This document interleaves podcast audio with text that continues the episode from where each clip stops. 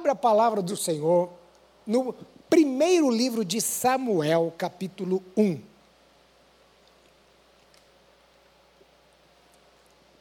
E depois você vai entender o porquê eu estou lendo Samuel, sendo que esse mês vamos pensar em princípios estabelecidos no livro de Neemias e que tem como versículo base aqui 1 Coríntios 3, você vai entender o porquê.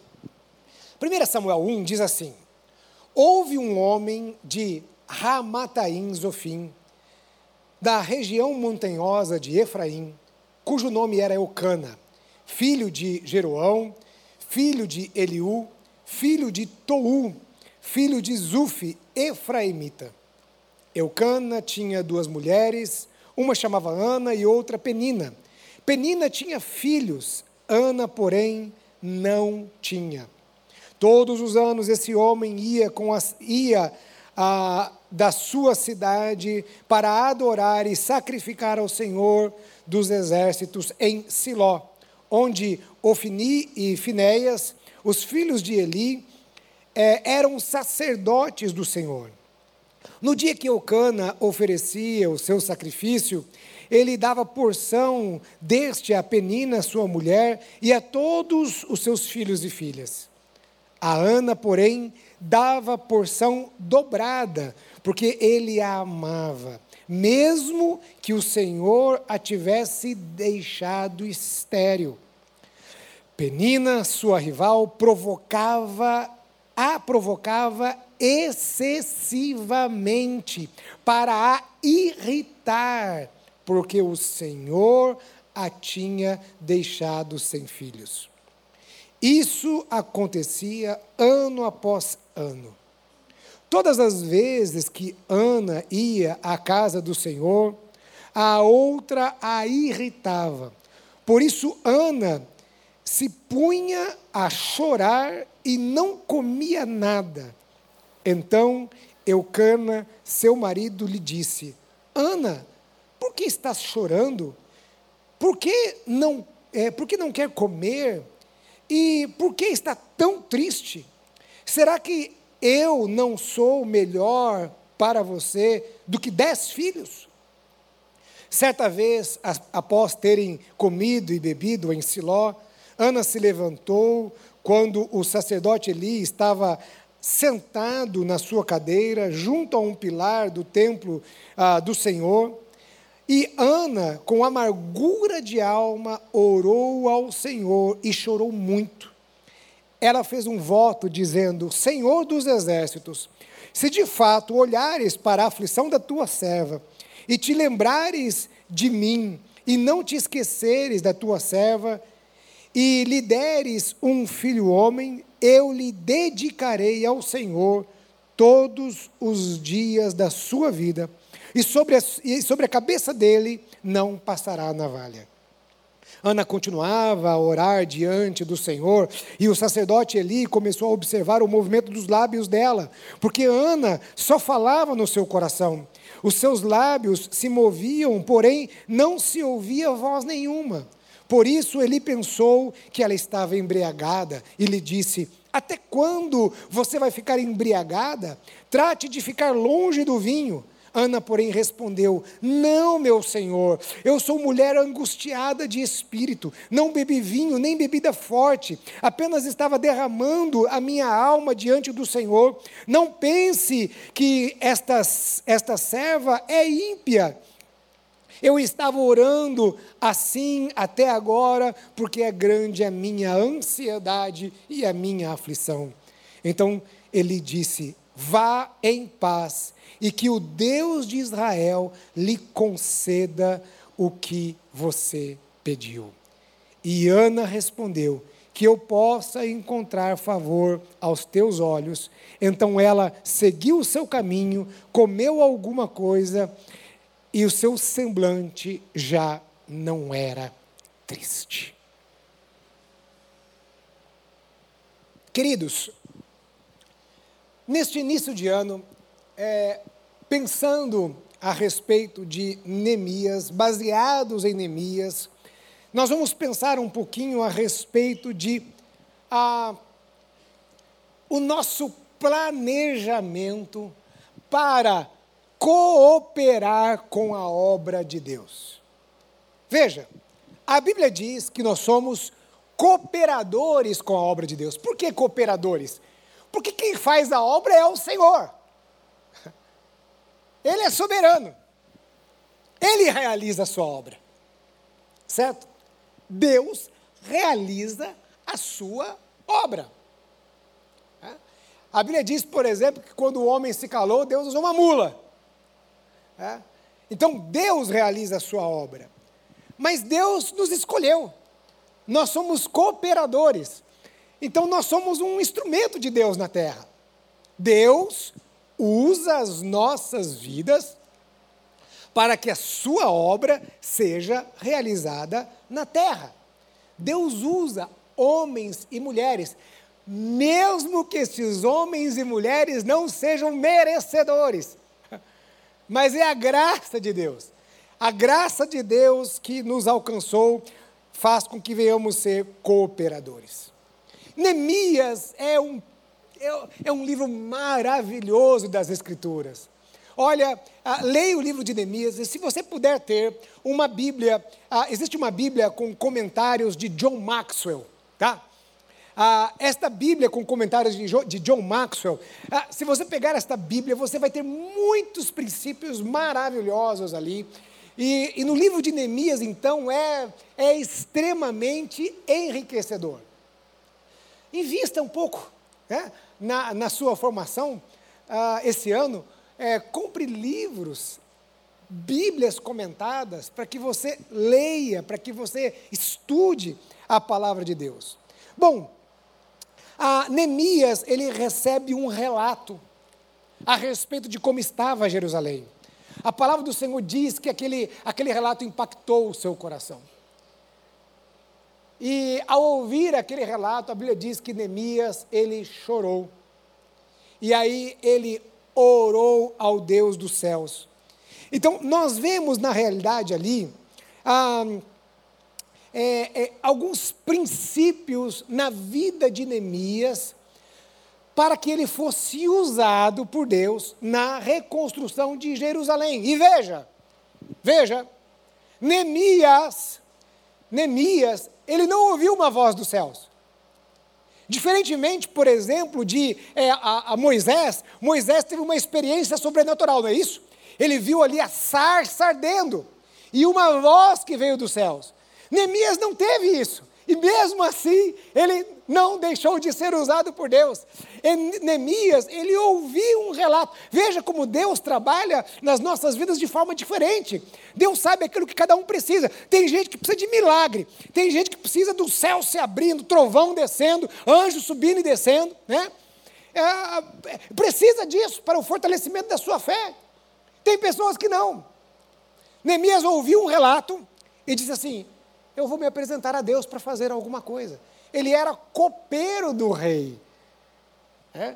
Então nós vemos na vida de Neemias alguns princípios. Ah, e o que Neemias fez?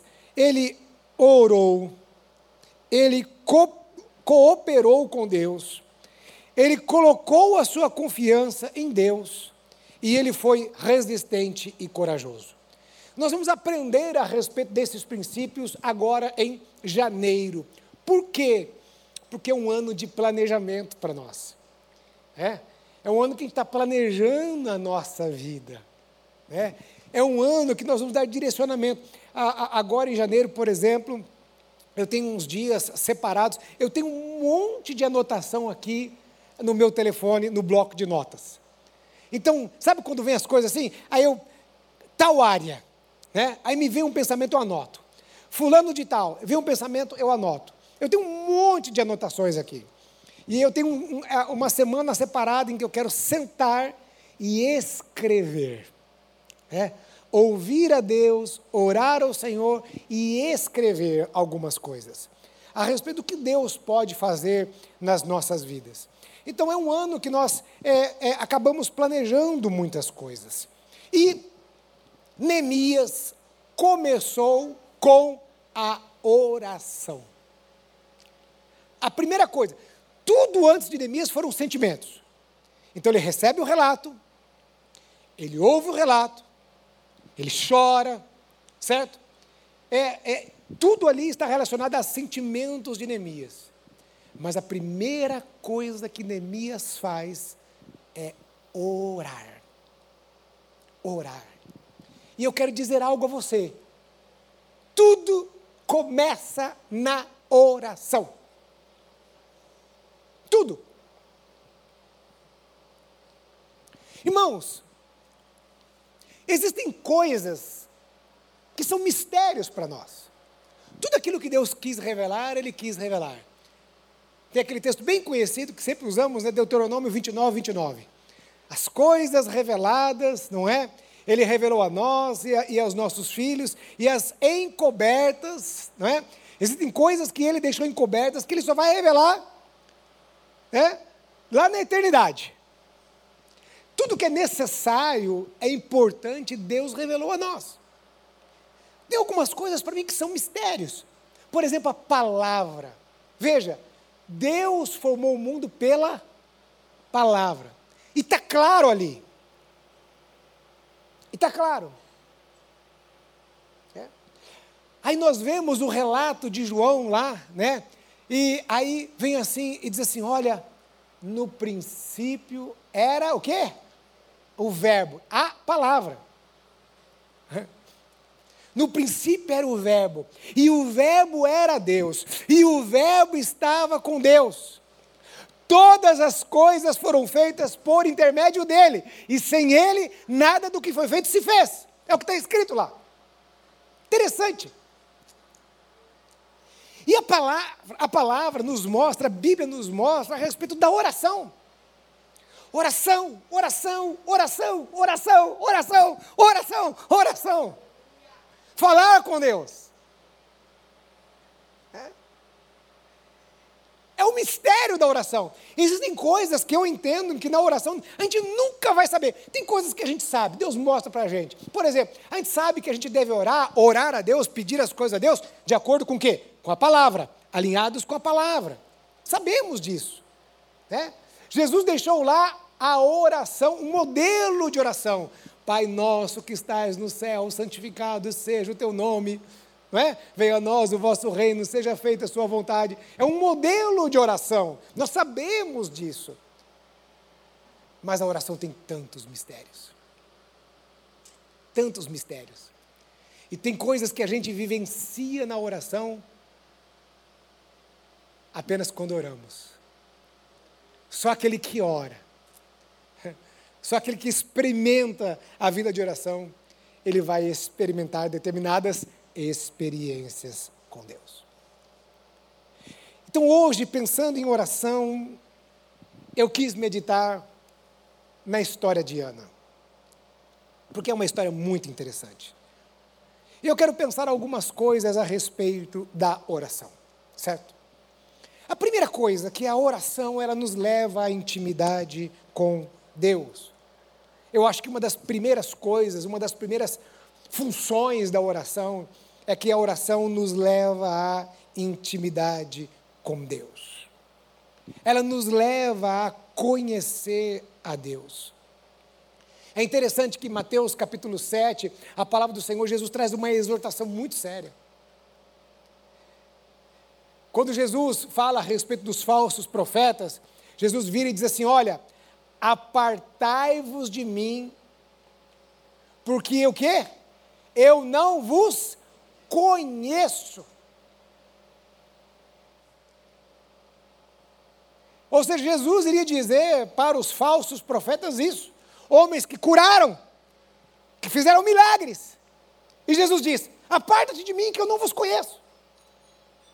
Está cheio de gente fazendo milagre aí. E essa palavra conheça, ali, é, conhecer no grego, ela, ela significa conhecer em intimidade. Qual a diferença disso? Que diferença é isso? Então, por exemplo, se eu fizer a seguinte pergunta aqui, por exemplo, né, eu, vou, eu vou pedir aqui para o Simão, né? Porque o Simão conhece a minha casa, né? meu sogro, minha sogra, já almoçou com a gente, frequentou lá, né? Muita casa do Gilberto, né? Simão, eu vou fazer uma pergunta para você. Você conhece a Cris? Minha esposa? Conhece, não conhece? Conhece a Cris. Mas que nível de conhecimento o Simão tem da Cris? Superficial. Eu conheço a Cris em intimidade. Eu conheço a Cris profundamente. O Simão conhece, sabe que é a Cristiane, que é a esposa do Ivener, que é filha do Gilberto, da Helena. Ele sabe que ela é arquiteta. É, é por aí.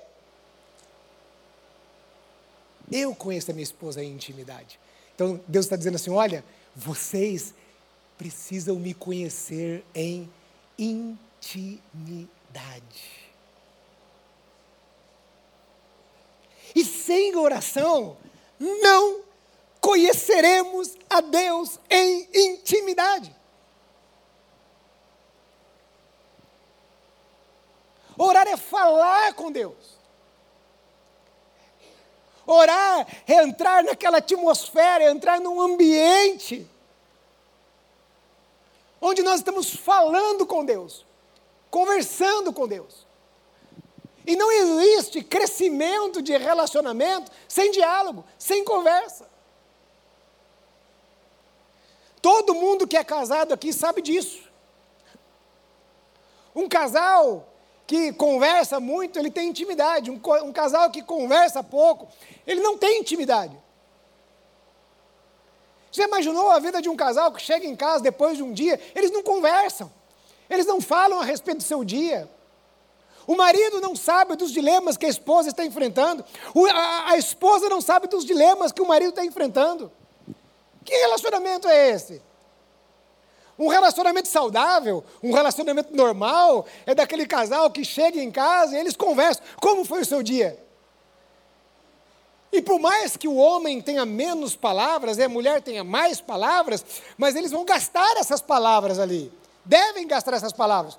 E se você, querido irmão, né, já gastou todas as suas palavras, porque lá os estudiosos falam a respeito disso, né? Se você já gastou todas as suas palavras, né? Ora Deus, dá uma renovada, entra no negativo na conta. Mas converse com a sua mulher. Fale o que está no seu coração. Fale o que está afligindo você. Fale o que está na sua, na, na sua vida. Isso gera intimidade. A esposa vai falar o que está acontecendo com você. Vai falar o que está no seu coração. Isto gera intimidade. Eu e a Cris, por exemplo, temos 18 anos de casado. É um bom tempo. Esse ano vamos fazer 19 anos de casados. Irmãos, Quantas coisas eu fui aprender a respeito da Cris depois de anos de casado. Anos de casado, irmãos. É interessante isso. Eu poderia citar alguns exemplos que eu fui aprendendo a respeito dela, o, o, que estava no coração, o que estava no coração dela, como realmente ela pensa. E hoje, por exemplo, que eu a conheço muito mais, é mais fácil se relacionar. Quantos irmãos aqui tem tantas situações, você não, você não briga mais, porque aquilo está vencido. Vencido. Desde coisa pequena e coisa grande. E na realidade os casais brigam mais por coisa pequena, não é verdade? A minha esposa tem o costume de pegar a chave do carro e deixar pendurado na bolsa dela. E eu sempre digo, olha, a chave do carro tem que deixar ou na, no negocinho atrás da porta lá, ou na mesa da sala, para ficar fácil achar. Porque nós temos dois carros, às vezes um, né? É, às vezes precisa trocar de carro e tal. A garagem é assim, né? Um carro na frente do outro e tudo mais. Um dia eu já propus para elas aqui, nós vamos comprar dois carros exatamente iguais. Iguais. Né? E aí só vai pegar, você vai e pega o carro que está na frente para não ter que manobrar carro. Né? Então veja, hoje eu nem brigo mais por isso. Eu já vou atrás da bolsa dela. Para quê?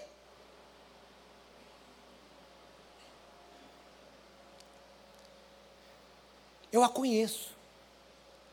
E vou conhecendo cada vez mais. Porque também nós vamos mudando um pouquinho na fase de vida, né? E a Deus? O quanto conhecemos a Deus?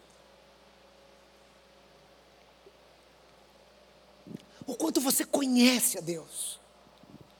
O quanto você ouve a sua voz. Você está lá assim, você ouve o pastor pregando, e, o pastor conta uma experiência que ele ouviu a voz de Deus, e você vê o irmãozinho lá, de repente lá na, na célula, o líder de célula, e você fala assim, nossa, mas como ele ouve a Deus, como é que será que é isso? Deus vem e fala com ele, eu queria saber como que é. Mas o teu coração não está inclinado para isso. Você não dobra o teu joelho, ora. Não fala com Deus.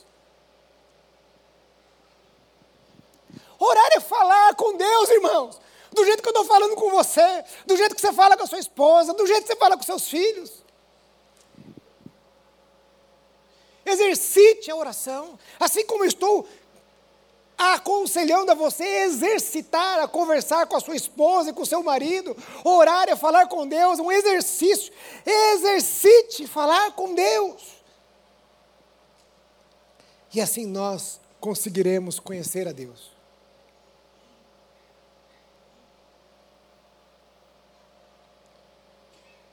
E a gente só vai poder entender os propósitos de Deus se nós conhecermos a Ele. Ou seja, nós estamos falando a respeito de cooperar com Deus esse ano, mas e aí? O que, que eu vou fazer? Como que eu posso cooperar com Deus?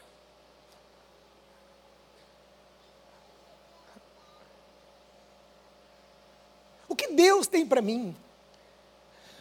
Quais são os desígnios do coração de Deus para a minha vida? Você vai descobrindo quando você conhece a Deus. A oração, ela nos leva à intimidade e, consequentemente, ela nos enche de Deus e do seu poder. Não tem como não lembrar da célebre frase do pastor Enéas: Muita oração, muito poder. Pouca oração, pouco poder. Nenhuma oração, nenhum poder de Deus. Sem oração não nos enchemos de Deus. É a oração que nos enche do Espírito Santo. A palavra do Senhor diz que a igreja, que os discípulos de Jesus, eles estavam reunidos no dia do Pentecoste. Eles estavam orando, orando, orando, orando. Eu pergunto a vocês: será que se eles não tivessem obedecido o que Jesus falou a eles, o Espírito Santo desceria sobre eles ali do Pentecoste? Não sei, eu acredito que não. Eles obedeceram ao comando de Deus, de Jesus, e eles estavam ali orando, orando, orando, e de repente no Pentecostes, o Espírito Santo veio como um vento impetuoso sobre a vida daqueles homens e daquelas mulheres. A oração aquece o nosso coração. E veja como há tanta frieza nos nossos tempos. Quantas pessoas com coração tão frio e vai continuar frio se você não aquecer o seu coração de oração.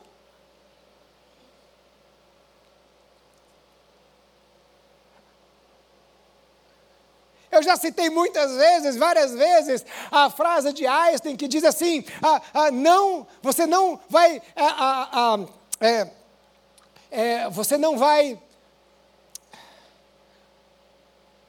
você não vai resolver os mesmos problemas fazendo as mesmas coisas. É algo nesse sentido.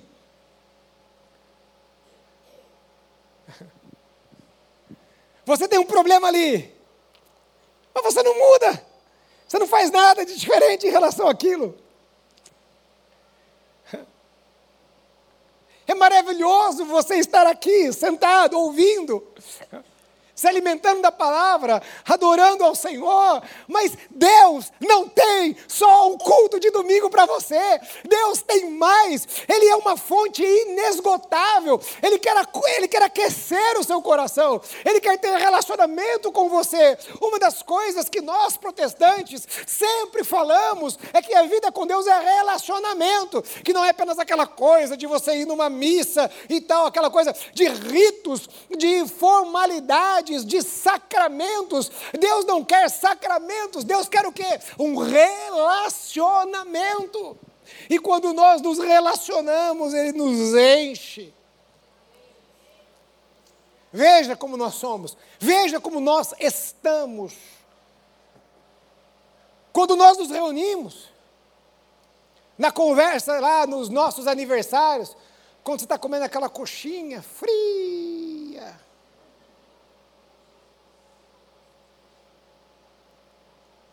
Aquele croquete assim que você morde assim, ele parece um queijo, né?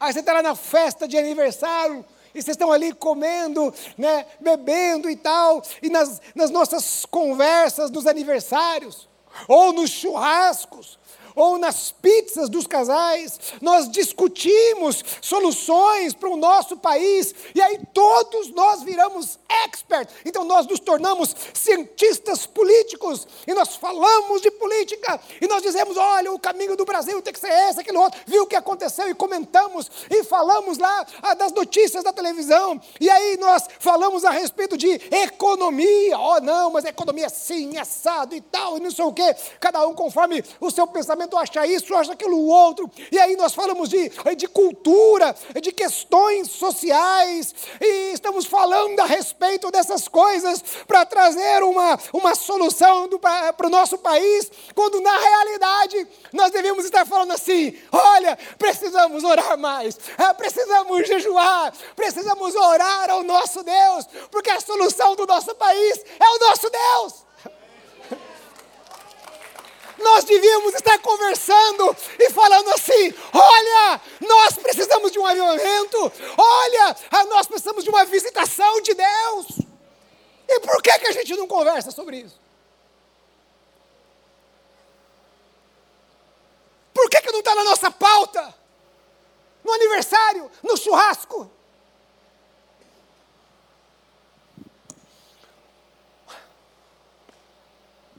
Por quê? Não está na nossa pauta dos crentes cristãos, os seguidores de Jesus.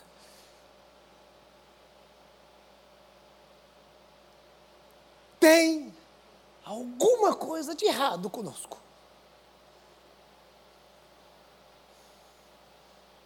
Irmão, vou dizer uma coisa para você. Se você está esperando de homens aqui nessa terra você vai morrer velho esperando.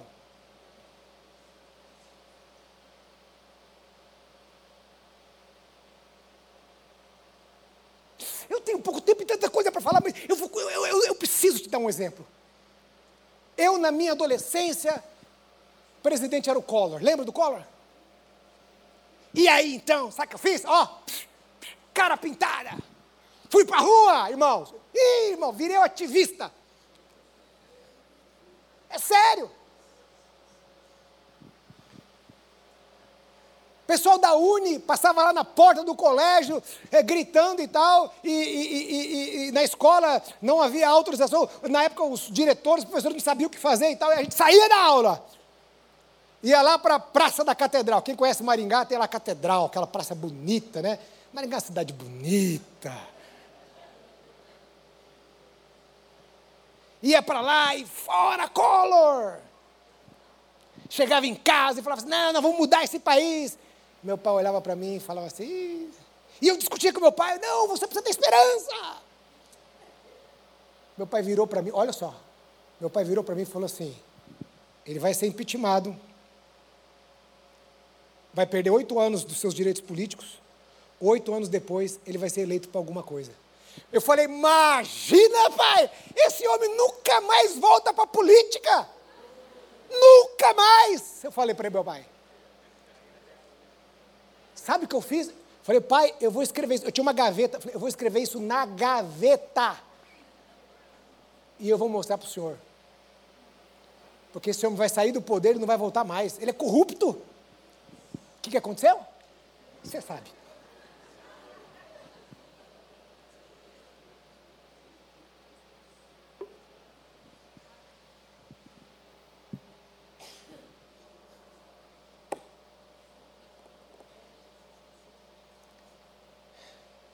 Veja bem, não estou dizendo que nós não precisamos pensar sobre política, que a gente não precisa. Né? Não estou dizendo para a gente ser alienado. Não é isso. A política é muito importante. Tudo isso é muito importante. Mas se nós não orarmos para que Deus coloque lá homens sérios, e mais ainda, continuar orando para que aquele homem sério que entrar lá não seja contaminado pelo sistema.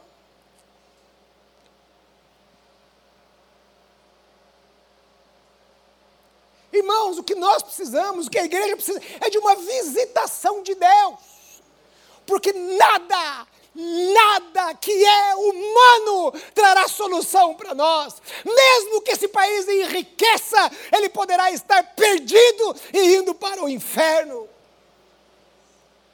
Nós precisamos de uma visitação de Deus a partir da igreja e que alcance esse mundo lá fora. É o que nós precisamos.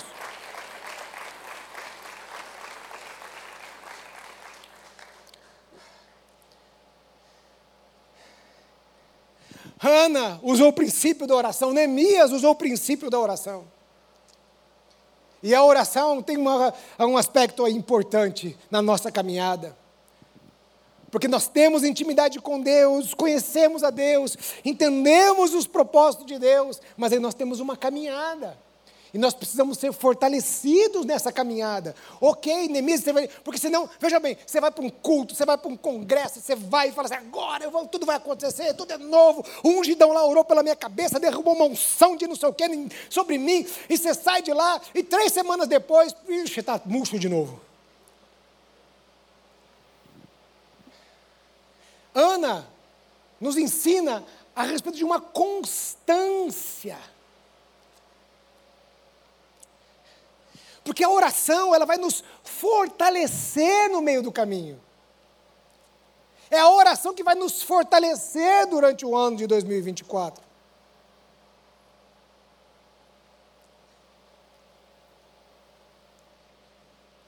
E veja o caso de Ana. Essa mulher estava quebrada, triste. Eu ouso dizer em depressão.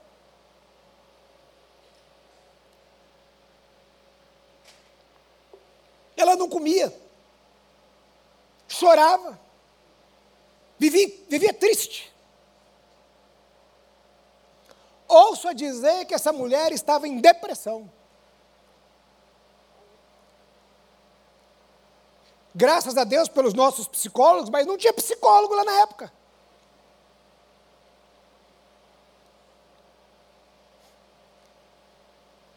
Na realidade, tinha tem o Senhor que sabe de todas as coisas. E ela foi orar, buscar o Senhor. Talvez sua alma esteja triste, amargurada, cansada como de Ana. Ana estava amargurada, triste, cansada. Sabe aquela pessoa amargurada? O marido dela chega para ela e fala assim: Eu não sou melhor que dez filhos. Veja que ela já estava amargurada, cansada. E em Deus nós encontramos alívio. Quem sabe durante esse ano, como o ano passado, você passou por várias pressões em casa, no trabalho, talvez sofrendo em seu interior.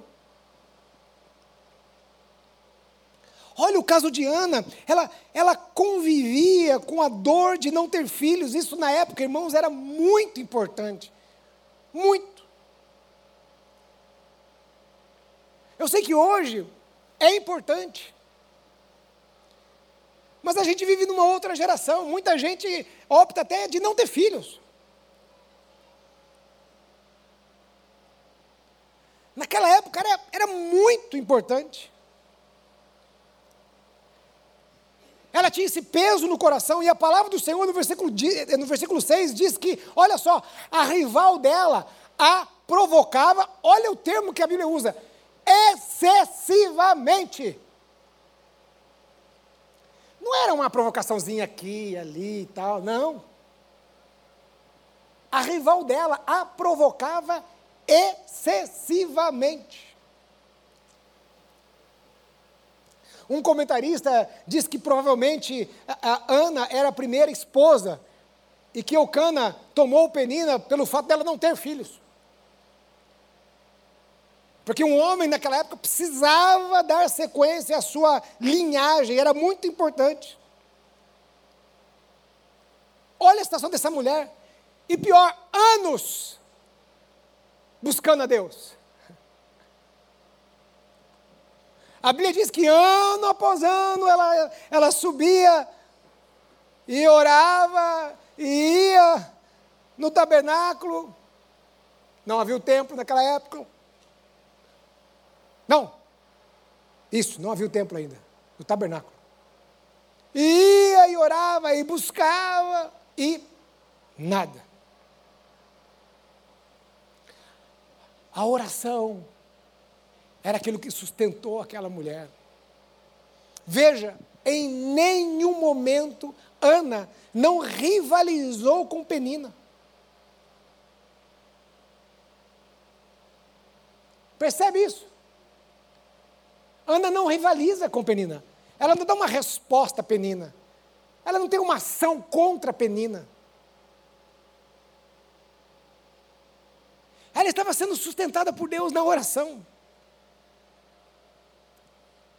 A Bíblia diz que, 1 Coríntios lá diz que o crente fala dos três, das, das três pessoas, o, o, homem natural, o homem carnal e o homem espiritual. E ele diz que o homem, veja bem, que o homem espiritual, ele discerne e não é discernido. A palavra discernir ali também está relacionada a julgar, a ter julgamento. Então, o homem espiritual, este homem que está na presença de Deus, ele discerne as pessoas.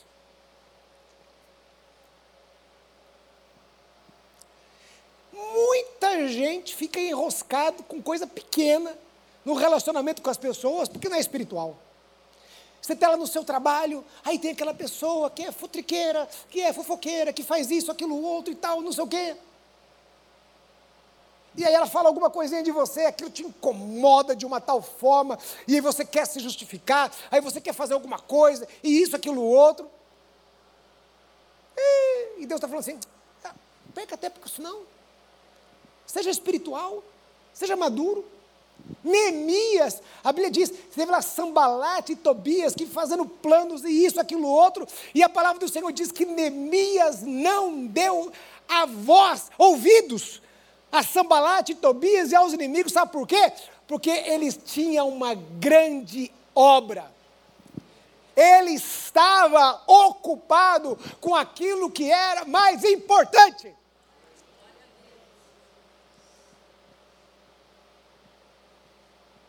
Agora, aquele que não é espiritual, as setinhas vêm, sabe? Entra. As setinhas vêm, sabe?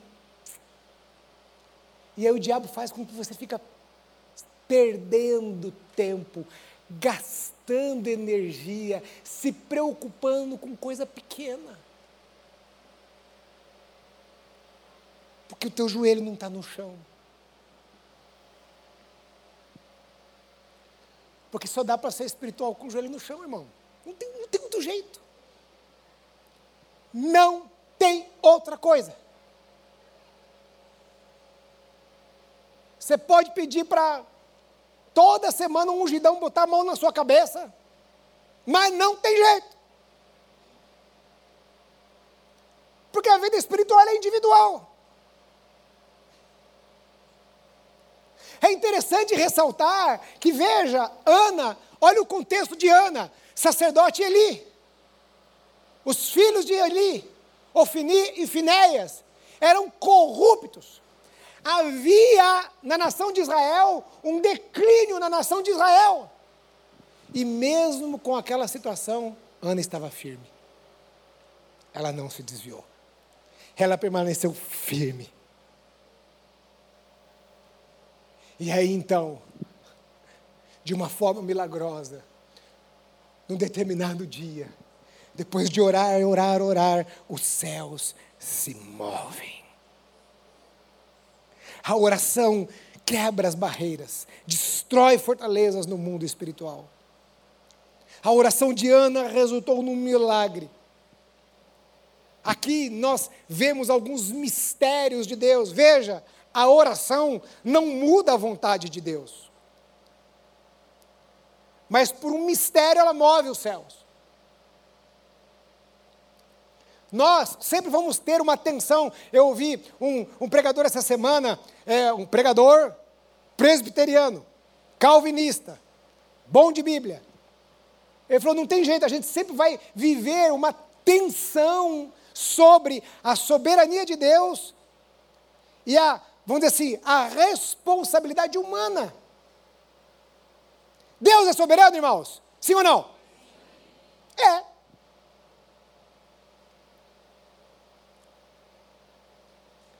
Mas a gente pode jogar tudo na conta de Deus? Não. Então, a oração não muda, eu não tenho como mudar a Deus. Mas dentro da soberania de Deus e da vontade de Deus, a oração move os céus. A oração livrou Ló quando Abraão orou. Jacó insistiu com o anjo para ser abençoado. E ele foi abençoado. Ezequias, contra a vontade de Deus, orou e pediu mais anos de vida. E Deus deu a ele 15 anos de vida. Daniel orava três vezes ao dia. Ele foi livre, liberto da boca dos leões e de seus inimigos. Salomão orou e pediu sabedoria, e Deus deu sabedoria. Paulo e Silas oravam e adoravam a Deus em cadeias, e as cadeias se abriram. Quando Pedro estava preso em Atos 12, a palavra do Senhor diz que a igreja orava insistentemente, é o termo usado lá, insistentemente. E um anjo veio até a prisão e ele foi livre do cativeiro. A oração move os céus. É um mistério. E eu quero finalizar para entrar no mais profundo nisso aqui. A oração, ela nos leva à vontade de Deus. A oração tem um papel fundamental para nos levar à vontade de Deus. Ela não sabia que ela estava colaborando com Deus e a obra de Deus. Note, note como a oração nos leva a cumprirmos os planos de Deus. Porque a oração, ela faz com que venhamos a fazer a vontade do Pai, não a nossa. Foi assim que Jesus ensinou. que seja feita a sua vontade, assim na terra como no céu. Por isso que na nossa oração, a gente não sai determinando coisa. Ah, Deus, eu determino isso, aquilo, outro. Orar é pedir para que o Senhor faça a sua vontade. E às vezes nós não sabemos a sua vontade. Mas através da oração, Ele vai nos conduzindo em nossas vidas. A oração, ela nos leva a caminhos não revelados. Ana não sabia que geraria Samuel. Quem foi Samuel? Samuel foi um líder de Israel num período de transição da teocracia para a monarquia. Não dá para explicar muito isso aqui, aqui agora, mas foi uma transição na nação de Israel, da teocracia para a monarquia. E ele alertou que eles não deveriam fazer essa transição.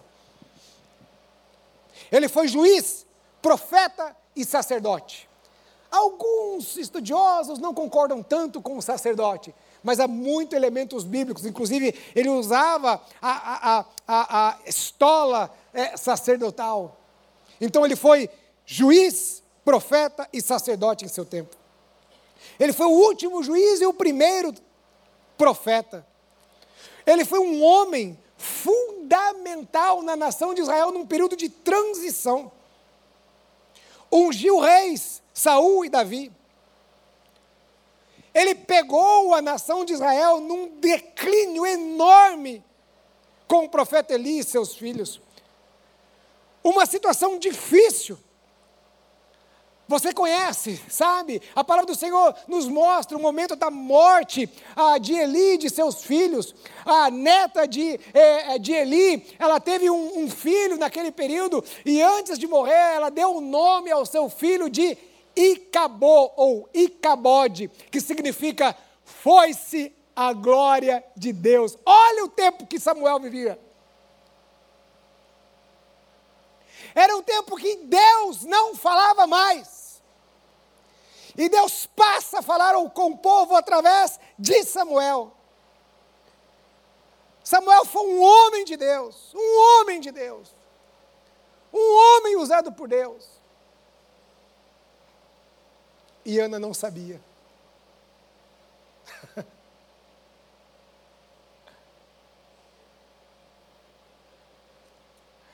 Ela não sabia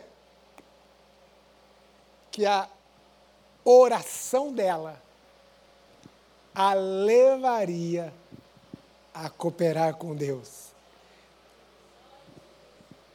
Samuel foi fundamental para a nação de Israel naqueles dias. Tem muitas canções que as pessoas cantam, né? A geração de Samuel e tal.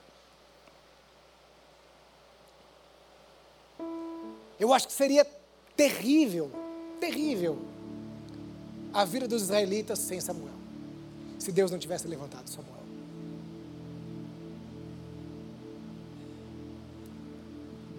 E agora eu quero finalizar, e finalizar mesmo. Veja, como a oração de Ana a levou a cooperar com a obra de Deus.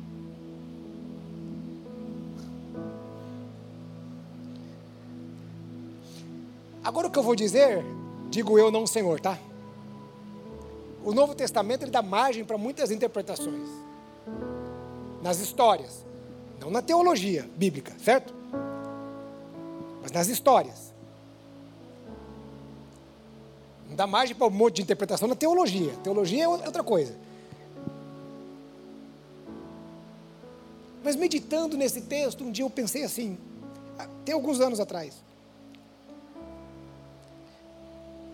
Que, Deus estava fazendo com Ana? Irmãos, eu tenho a tendência de sempre achar que Deus, nessas histórias assim, sabe? Deus está trabalhando alguma coisa. Porque Deus é Deus, Deus é poderoso, ela podia orar ali por um ano e Deus dá um milagre para ela. Mas não. Deus foi esperando. Trabalhando o coração daquela mulher. Veja. E eu fiz a seguinte pergunta: por quê? E no versículo 5, quando diz lá, quando o marido dela, Eucana, vira para ela e diz assim: Mulher, eu não sou melhor do que dez filhos. Ele amava, dava porção dobrada.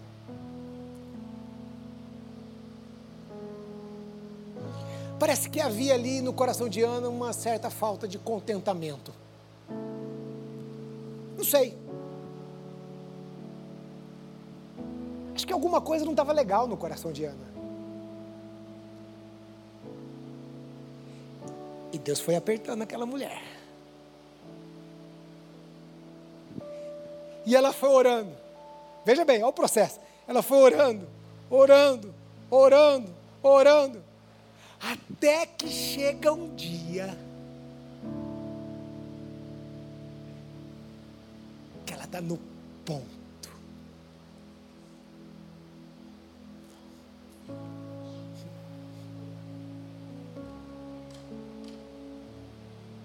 Quem cozinha aqui sabe que o ponto da comida é fundamental, né, Almeida?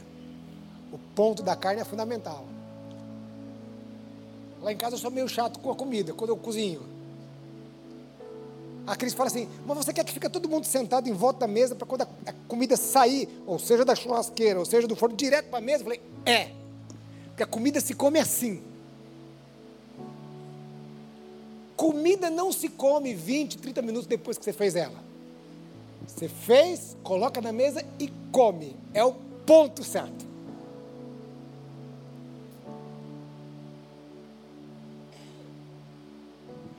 Sabe o que a oração faz com a gente? Ela coloca a gente no ponto. Ana foi orando, orando, orando, e um dia ela está lá, derramada, entregue.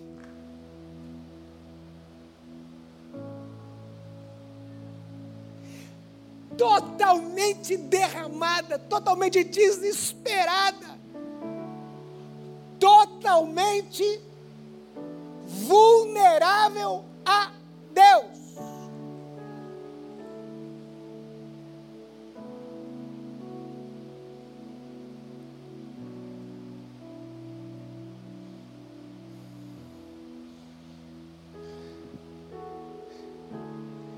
chegou no ponto Aí Deus olhou e falou assim: Hum, agora você está no ponto. Agora eu posso realizar um milagre. Ela estava tão entregue que ela fez uma promessa difícil. Ela daria o filho para servir o Senhor, ou seja, o filho tão esperado não ficaria com ela. Entende? A oração levou ela à mais profunda vontade de Deus. E olha o que Deus fez.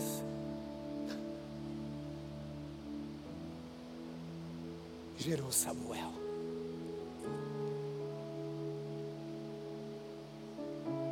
Que esse ano o nosso coração se quebrante na presença de Deus. E a gente entenda profundamente a Sua vontade sobre as nossas vidas. Fique em pé onde você está. Se você puder, e feche os teus olhos. Feche os teus olhos. Senhor, nós estamos na tua presença. Louvamos a Ti, Senhor. Pai amado, Pai querido, Tu és o nosso Deus, Senhor. Leva-nos a conhecer os desígnios do Teu coração. Este ano, Senhor, leva-nos à sala do trono. Leva-nos, Senhor, à sala do trono. Não somente quando estivermos aqui, Senhor mas que o resultado do culto seja o resultado de uma vida de oração e de intimidade com o Senhor. Uma vida daqueles que entenderam os propósitos do Senhor, Pai. Leva-nos à sala do trono, Senhor. Este ano, Senhor, que venhamos entender que tudo começa na oração. Leve-nos, Senhor, na tua presença, em nome de Jesus. Amém. Amém. Deus te abençoe, meu querido. Uma semana de vitória na presença do Senhor.